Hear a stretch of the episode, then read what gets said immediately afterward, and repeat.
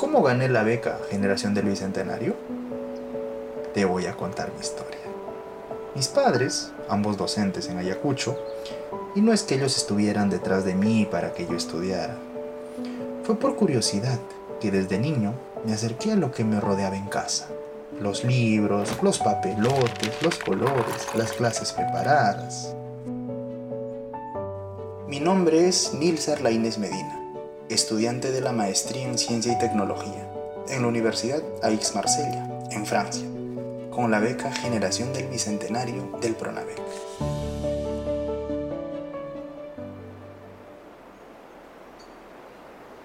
Crecí en diferentes comunidades de nuestro Perú, una de ellas Uchurajay. En las noches volví a casa de la chacra y veía el concierto de los astros en el cielo. Cada cinco minutos podíamos ver estrellas fugaces. Y no estoy exagerando. Mi tío me contaba sobre las constelaciones desde la cosmovisión andina. En la tarde, cuando ya podías ver el ojo del cuculí, es decir, Venus, eran las seis y treinta y eso quería decir que ya se debía guardar el ganado. Y cuando podías ver la cabeza de la chaquitaclia desaparecer, la Cruz del Sur, eran las 4 de la mañana. Ya estaba amaneciendo.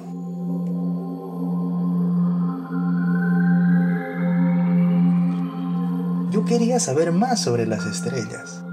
¿Qué tengo que estudiar? preguntaba. Me dijeron que tenía que ser astronauta.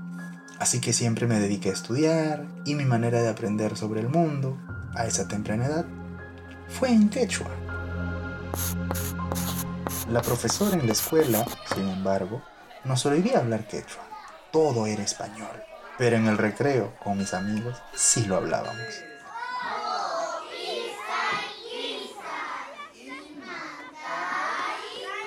Y agradezco tanto haber aprendido esta lengua, porque al ser bilingüe desde muy joven, eso me ha dado facilidad para aprender otros idiomas. Cuando tú ya sabes hablar dos lenguas, es más sencillo que puedas aprender una tercera, una cuarta lengua.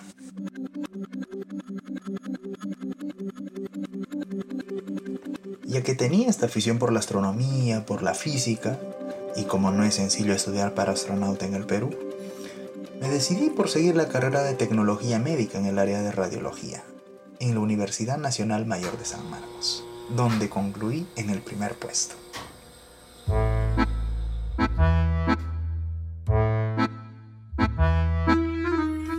Para mi especialidad es un sueño estudiar en Francia, por lo que estudié tres años en la Alianza Francesa.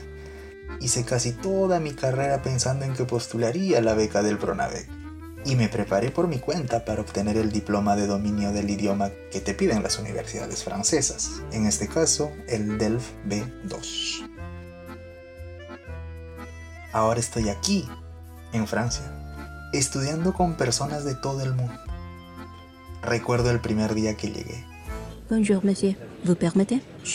Podía entender muy bien lo que decían, y todos estaban tan asombrados con mi fluidez, mi acento, que pensaban que había estudiado en algún colegio francés o que tenía alguna ascendencia francesa. En mi maestría, que es en ciencia y tecnología, con mención en procesamiento de señales e imágenes, la mayoría de estudiantes son ingenieros, por lo que al inicio me costó aprender sobre matemáticas y programación.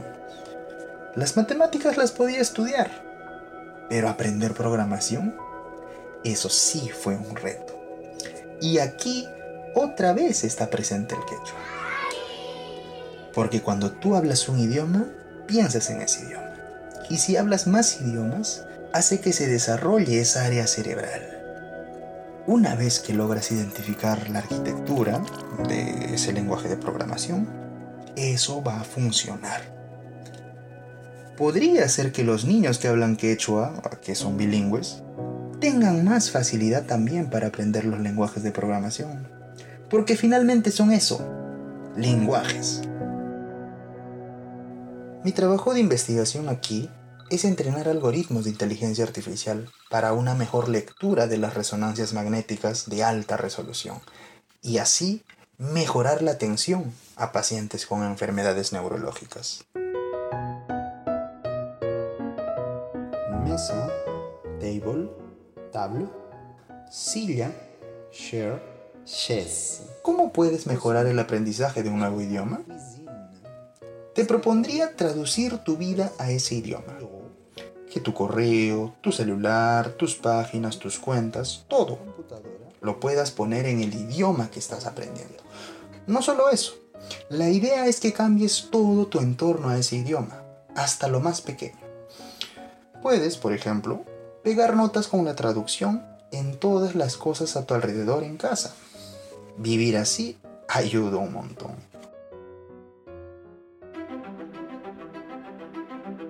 A veces nosotros tenemos un problema. Nos preguntamos, ¿yo podré? ¿Será que yo pueda aprender todo eso? A mí me pasaba siempre. Me preguntaba si yo podría hacer todo eso. Había una duda, la duda. Yo siempre he luchado contra esa duda y creo que lo sigo haciendo. A los jóvenes que nos están escuchando, les voy a decir que es suficiente hacer un poco de esfuerzo más. Perseverar. Si estás postulando a la beca o en cualquier proyecto de tu vida que quieras realizar, si a la primera no sale, hay que seguir. A la segunda, a la tercera, a la cuarta. Pero nunca frustrarse.